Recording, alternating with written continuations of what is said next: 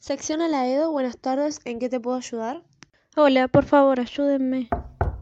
Tranquila, enviaremos una patrulla enseguida. Mantén la calma y escóndete en tu habitación.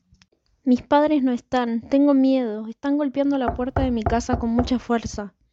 No te preocupes, no voy a cortar la llamada. No te dejaré sola. Por favor, no me corte. Quédate ahí y no hagas ruido. Estoy en mi habitación bajo la cama. Ojalá lleguen rápido. Ningún padre debe dejar a su hijo solo.